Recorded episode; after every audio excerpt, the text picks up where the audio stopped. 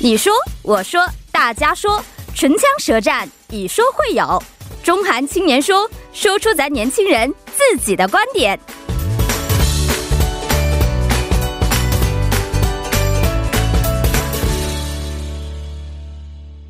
中韩青年说说出两国年轻人自己的观点。那每周日的中韩青年说呢，将会邀请中韩两国的青年代表，围绕当下中韩两国年轻人关心的话题啊，来展开讨论。嗯、现在呢，为了防止新冠肺炎疫情的扩散呢，韩国教育部要求对入境的中国留学生实施单间隔离的。但是韩国高校认为这个方案呢，其实是缺乏一些时效性的。比如说，一是因为这高校的宿舍有缺口，二是呢，住在校外的学生如何管理啊，其实也是一个未知数。啊、所以呢，因此我们针对这个问题，邀请到了中国青年代表郝迪以及韩国的青年代表李灿赫同学，听听他们对此事的看法到底是什么样的。好，首先跟我们的各位听众朋友打招呼好不好？大家好，主持人好，各位听众朋友们，大家好，很高兴能够受邀参加这个节目，也感谢贵节目给我这个机会，可以通过这个宝贵的平台表达一些自己的所感所想。其实也说不上是中国青年代表了，因为在韩国的中国留学生数量非常多，我也只是尽自己的能力，能够通过这个管道发出一个中国人的声音而已。谢谢。嗯嗯好、说的非常好啊！首先非常欢迎您的到来。您是春节回家了吗？回去了，回去了，现在没事儿吧？没有事，没有事，啊已经结束隔离了。嗯结束隔离了是不是、啊？首先 我们要澄清一 下啊。呃，回我是二月四号入境，哦就是到达韩国，然后哦，已经二十四月天十八号截止。哦，截止那个、啊，一两周的时间。对对对嗯您是什么地方过来的对。？我是从西安，西安过来的、啊，哦肉夹馍的一个地方。啊，一提到肉夹馍，真的，我这次 回春节，凉皮我对，太好吃了，太棒了。哎，要知道最后一次吃凉皮，那是最后一次吃什凉么皮时的候话吃，的最后一次大年三十。啊？是吗？对，因为国内是大年三十那一天就突然对对对对全国颁发那武汉封城嗯个，不只是武汉，就是全部包括西安，哦，嗯就其他地区不太清楚，但是西安那一天开始也是就已经开始封城了。然后啊我们家那边是初四、初五的时候，公交车暂停。嗯，西安嗯就我从们大那边年稍微三十好就一开些始，还是是是，然后所所有的商家全部关门，那天是最后一次吃肉夹馍，跟我们韩国这边卖的不太一样吗？完全不一样，为什么不一样？说一说。这可以吗？我呃。特别喜欢吃肉夹馍。它那啊个真的肉是夹馍，首先那个哦馍做的方法就跟韩国的不一样，哦是吗然后它是属于西安的是偏脆，它的哦皮是偏脆的，哦，然后它里面的腊汁肉做的那个臊子腌的，又跟韩国的天哪办法、就是方法也不太一样，韩国有没有比较好的卖的比较好的地方？介绍一下。没找到过，没找到，现在还没找到。哦，不好意思，我们这位韩国同学一直说肉夹馍的事情，没有介绍您，跟我们的各位听众朋友打个招呼。啊、大家好，主持人你好，非常感谢啊、邀请到本节目啊、我第一次来到这，所以有点紧张，我可能要多多依赖张主持人。没关系，系啊，我一定会帮助两位的。好，谢谢。啊、您是怎么学习中文的我是从小我是在辽宁省沈阳长大的啊？什么？辽宁沈阳的沈是阳啊我对鞍山的是，知道鞍山吗？赵本山的故乡不是不是，他是铁岭的，啊鞍山是下面的，也跟铁岭很近的是，哦大约到沈阳一个半小时的车程。那特别近。哦，在沈阳待了多长时间？我在沈阳待了八年，你有一些沈阳东北口音，知道吗？哦我在沈阳待了八 年。，哦有一点 有一点我现在是尽量要说，心理压力比较大，尽量要说普通话。普通话。嗯您知道自己说的不是普通话吗？啊、我刚才说的也不是普通话吗？现在也不是，是吗？因为您说话没有翘舌音，我发现，啊嗯、都是平舌音，典型沈阳的特 点。是，没关不好意系。思，对，东北人都觉得自己说的是普通话， 是吧其实都不是，是不是？嗯，但是已经说非常好了。我认识一个韩国同学，他也是在沈阳待了十六年，完全是东北人，哦东北人啊完全东北人说话一说他现在说韩国语也有些东北口音在里边，说韩语也有。是，嗯，那首先非常欢迎二位的到来啊！刚才我们已经说过，最近因为疫情的原因呢，所以呢也都是对呃两国的人员往来产生一些影响在里边。刚才郝同学也说了，在家隔离嗯了十四天时间、对对终于是重见天日了。哦，没有错这么说虽然有点过分啊，但是啊，没有没有，完全不过那分。天刚出来那天的感受是什么样的？刚出来的那一天，就是我的韩国朋友确定我没有任何事情问题啊， 是之吗？嗯后，然后在我们家门口拿了一块豆腐等我， 然后啊仪式感很强，呃，是哦仪式感非常需要。嗯然后打开门的那一瞬间，他还用了那个背景音乐，就是少女时代那个塔西曼纳塞给， 就、啊哦，就是觉得出去了啊，就终于要要踏好嗯开这个要 门，好好做人了， 是有这种感觉有吧这种感觉是，但是多多多少少还是有一些担心，嗯因为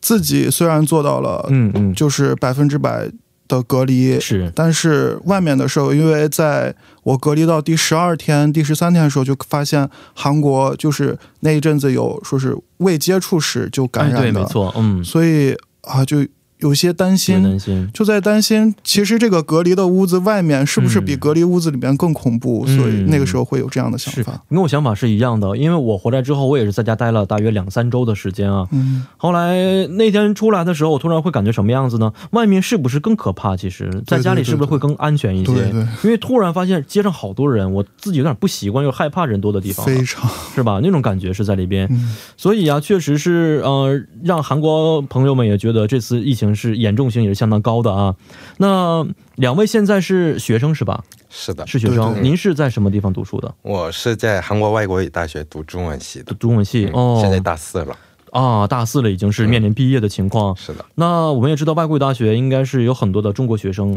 嗯，读书就读。对，是的我也发看了您学校的网站上面也写着说，呃，都是外大的学生，对对对我也用中看文到了嗯都是外大学生，所以大家一起加油，是不是？对对对类似这样的话，相当于给中国学生加油加打油劲儿的感觉对。是的，那您现在是在宿舍住还是走读呢？嗯、我现在是在学校周围找的一个房间，自己找的房间，自己找的房间。住哦。啊、周边有周围有很多中国朋友吗？嗯、我认识的就是比较经常联系的有嗯三四个，三四个啊对中国。人是的他们一般是在学校里边住，还是自己在外面住呢？嗯、我认识的朋友都是自己找房间住哦的，，你们学校本身宿舍就很少，特别是吧少啊、嗯因为学校就一本身也不大，对，听说就是一栋楼。听说是清溪大学后面 的花园，但是今嗯年，但是去年的时候新盖的一栋宿舍啊楼，对对对对对，嗯，嗯，国这是际两对对两栋啊对了让学校的自尊心 体现了，已经是啊、那想问一下，韩国大学学生们住宿舍的方法有哪些呢？跟中国肯定是不太一样的。嗯，我觉得我比较可以有代表性说这个，因为我嗯刚来韩国读语学院的时候，就是被强制要求住宿舍半年，哦，就是建建国大学哦语，学院，然后住半年之后，它会有评分标准，嗯，因为我是来读大学院的，所以好像据我所知，因为几年前是先紧着本科生优先，哦，本科生就读优先申请。嗯，嗯然后我们大学院申请的话，虽然明文上没有说，但是大家普遍发现比较困难。而且那个时候，我牵扯到换学校了，哦嗯嗯嗯，然后外大的话，在我们录取的时候也没有给我们提供，就说是啊，您可以申请我们学校的宿舍嗯，嗯嗯嗯嗯，或许有吧，但是我们那个时候没有直接收到。是是，嗯，然后就因为之前也一直在外面住，所以就直直直接在外面住下来了。嗯，是这样。呃，中国必须是在学校去住，对哎，对不是必须的，你可以在外面租房子，但是你首先不能够退宿舍，哦，这我知道的是，那因为我上大学的，的时候，现在是什么样子不是很清楚，嗯，我一二年、一三年的时候，西安的大学就已经那个时候不允许在外啊，面是住，吗？因为他那个查寝制度非常严，啊，有有查寝的嗯对制度，我们那边会现在还有查寝制度，会查，就是我所就读的大哦哦那学我们学校还好和隔壁的，因为我们那是大学城，然后他们嗯会、会要求查寝，因为发生了一些不太好的事情不太，会所以哦，因为这些原因，对对对，所以是查寝会比较严格一些。是是是，哦，这样的，嗯、所以啊，韩国这边很多学生都是在外面自己租房子啊。二妹觉得这个韩国不能像中国一样统一的去管理宿舍的原因有哪些呢？嗯，我认为是因为大家可能都知道，就是韩国地方那么小，大学还特别多，一个首尔，嗯嗯然后嗯，，甚至地价又那么贵，就是确实导致每个大学的宿舍都不够学生用。然后嗯，嗯嗯所以我觉得韩国不能像中国一样统一管理。嗯，哦，首先不可能建很多的一些宿舍让学生们去住，是不是？，对这一点可能做不到对，的。财经呐啥对的，对对，而且韩国很多都是私人的。呃私立大学、嗯对是的这个时候钱也是非常有限的，嗯，是哦，您觉得呢？就是我，我觉得，呃，我想补充一下，就是，嗯呃，首先就韩国也没有像中国那样子必须要求强制住宿的一个嗯传统，是所以，都是大学这生了，个我觉得已经可以自己给自己负责任 了，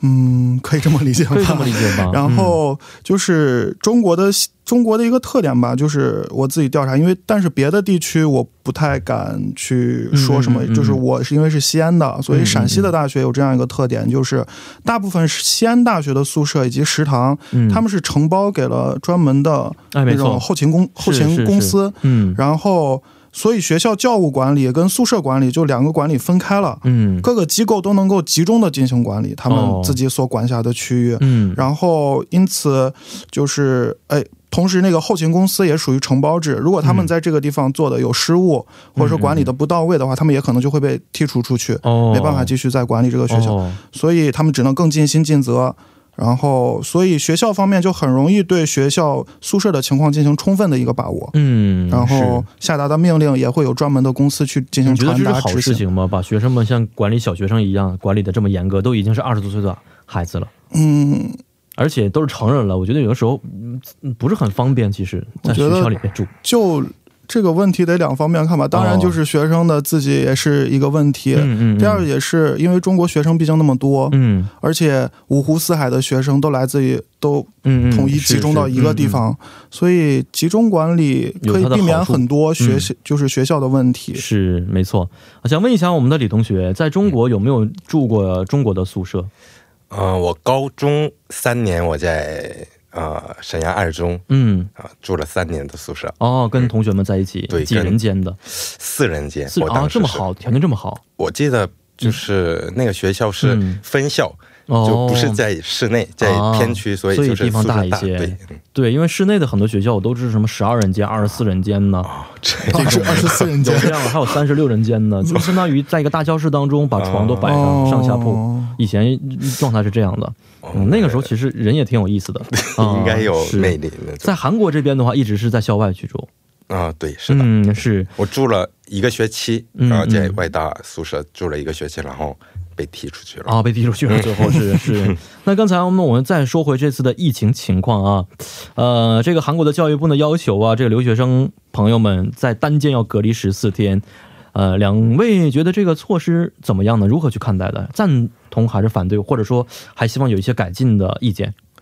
我觉得，因为毕竟不是强迫在嗯宿舍待十四天嘛，可、也可以在呃校外隔嗯，呃单独进行隔离，所以是，呃，但我就是比较担心的，就是很多中国同学会觉得嗯，这是一个不平等待遇，而且会造成一种排斥啊或者歧视。嗯嗯啊嗯，反正在中国人立场来说，肯定会有一些不高兴的地方。但是像刚才所提到的内容一嗯样，就韩国大学确实没有什么更加方案嗯是嗯说来避免这个疫情，嗯嗯嗯，所以个人认为这。这种措施是为了大家好，不是说在针对中国人。嗯嗯嗯嗯嗯无论你是中国人还是韩国人，嗯嗯嗯。所以我只是希望互相可以更加了解、是理更解加、理解一哎些，是，呃，说的非常对，我觉得啊。但是，身为中国朋友的立场，中国人的立场，我想问一下这个郝同学，您嗯同意刚才说过的这个想法吗？ 或者说，您觉得会受到一些歧视和限制吗？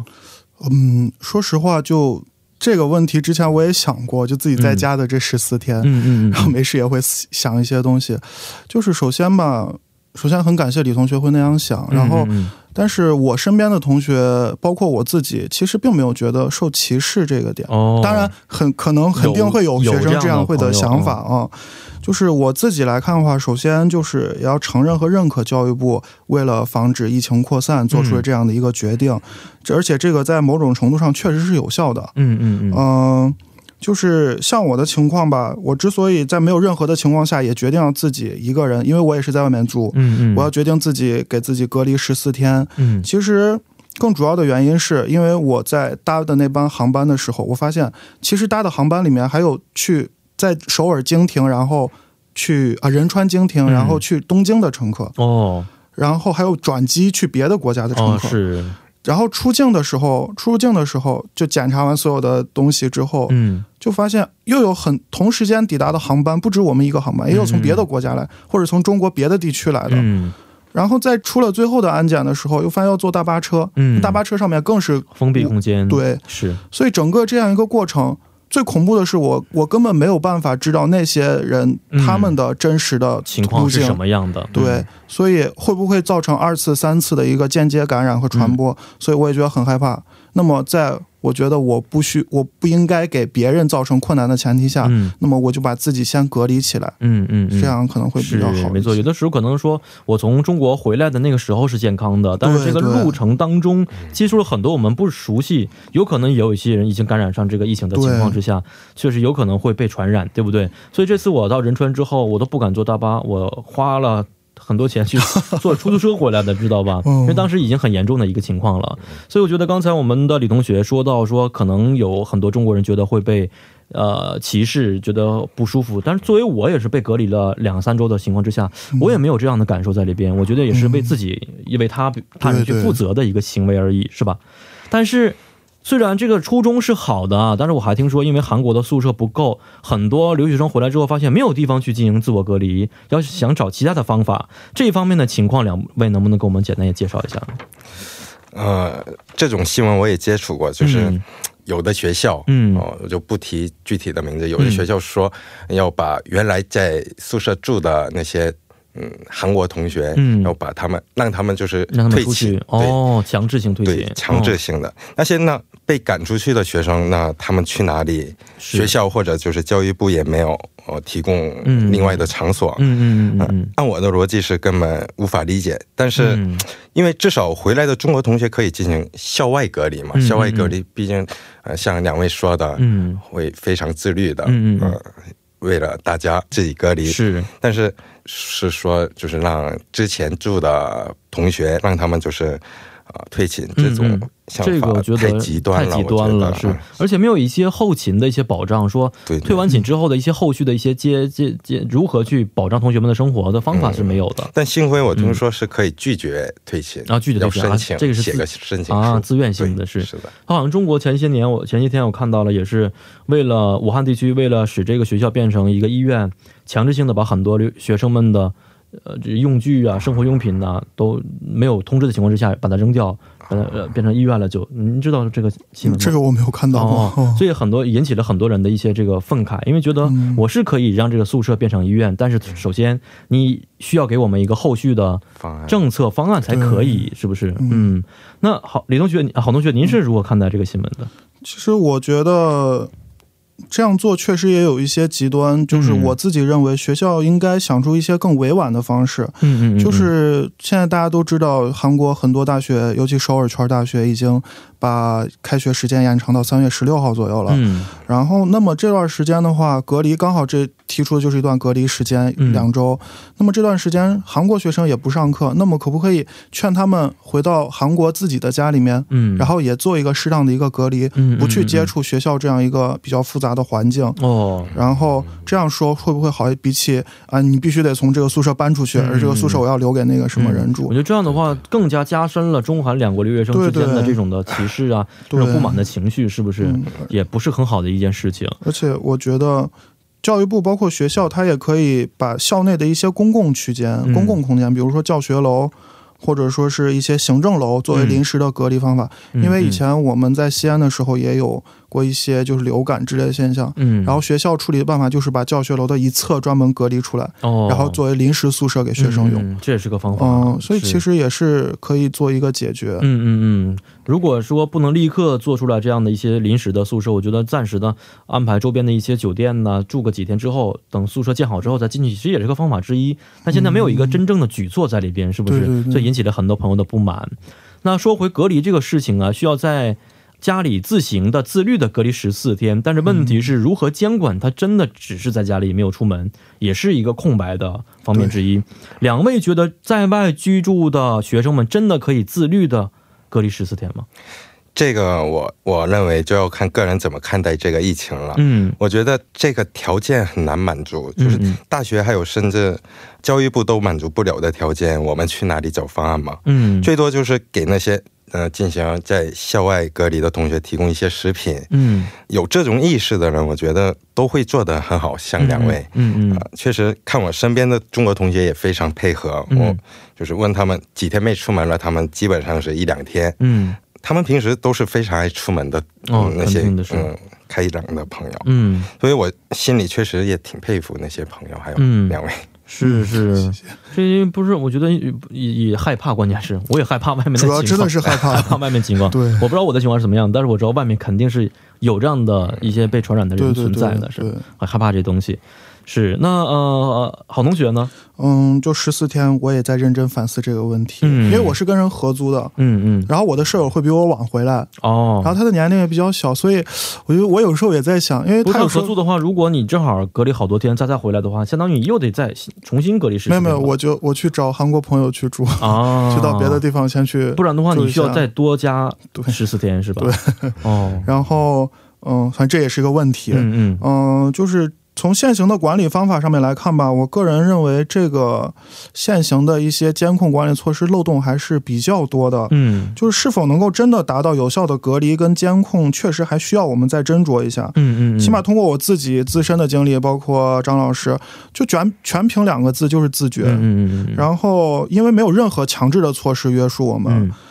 嗯、这十四天吧，我就觉得，其实我觉得接下来很多也有一些情况确实是这样，就没有人去管着我们。嗯，这十四天我完全可以跑出去。嗯嗯嗯，就说难听点，我如果在网吧里面泡十四天，哦都不会有人发现我。呃哦，这个时候去网吧真的是不要命啊！但是我们我们家门口的，因为是大学比较哦多，所以网吧也多，，是就是就是完全是不会有人发现我。嗯当然，所以也自己也没有这么做。嗯嗯、很很庆幸的是，周边我周边的朋友也都很自觉地在家里面的自我隔离。嗯而且听说外大最近把这个这个毕业典礼也都取消了，是吧？对哦很多为了学校都防止取消这样的了情况。嗯，还有一个就是说，很多教育部提出啊，建议未入境的留学生自觉的休学一年啊，也引起了很多人的这个议论。两位怎么看待？半学期吧，哦，这个我不是很清楚啊。嗯休是学一学期是啊，半学啊、休期，学啊一学对期、对，一学半期年、，对嗯。怎么看待这问题的？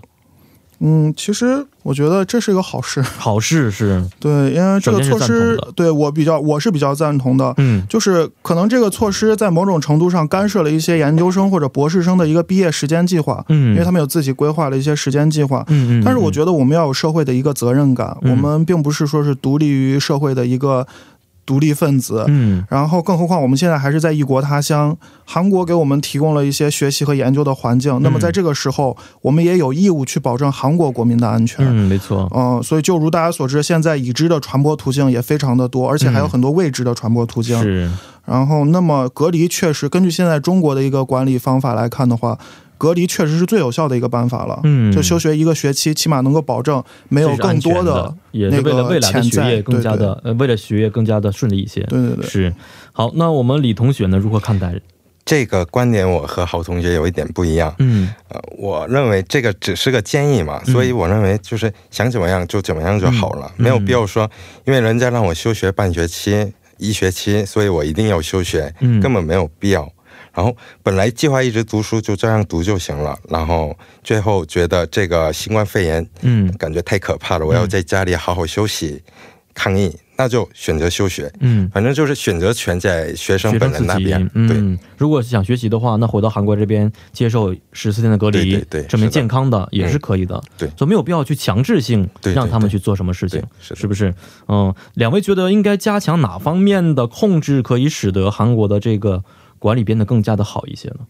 嗯，就我自己从包括入境到隔离结束，嗯我发现，首先机场就是一个非常大的安全隐患，嗯，可以以用这个词吗？安全隐患，因为学生单独就就留学生这个群体来说的话，他一进入境之后，他接触的就是非常广泛的一个社会群体。是然后这个时候的第二就是二次、三次或者是四次的间接传染跟传播、嗯也是有可能存在，而且几率哦会非常的大。是的，而且现在据我这两天，因为我也一直在跟进国内的一些疫情报道，就现在国内的一些专业的。就是医生，他们也在说，就是现在这个最长的潜伏期已经达到二十四天了。哦，那么在这段时间，很多人的生都是正常的一个状态。正常的状态下的话，大家也不知道自己嗯，到底有没有感染。嗯嗯嗯。那是不是？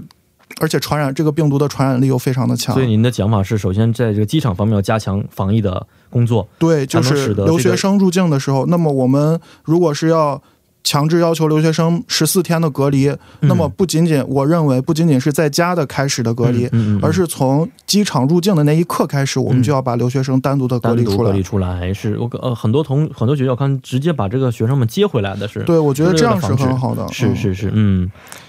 嗯，我认为就是又又再一次提到了教嗯育部，就是教育部应该采取一些嗯更积极的措施。听说现在就教育部也在审核关于就是提供一些资金给各个大学的内容。嗯嗯嗯，嗯我觉得这种方式是比较现实而且有用的。嗯有用的是，关键是学校可能有的时候缺钱的情况之下对对，没有那么很好的呃多方面的可以照顾学生们。对，资金到位的话，就可以让疫疫情得到一些控制了。是是的，好，今天也是非常感谢二位非常真诚的探讨啊，也希望我们都能健健康康的嗯度过这个疫期，是不是？啊，咱们下次有机会再见。好，好，谢谢嗯谢，谢谢嗯主持人。好的，那么伴随今天我们《中韩青年说》节目的结束呢，到了跟您说一声再见的时间了。节目最后，代表作家尹月和董爱颖以及制作人刘在恩，感谢您的收听。明晚八点幺零幺三信息港继续邀您一同起航。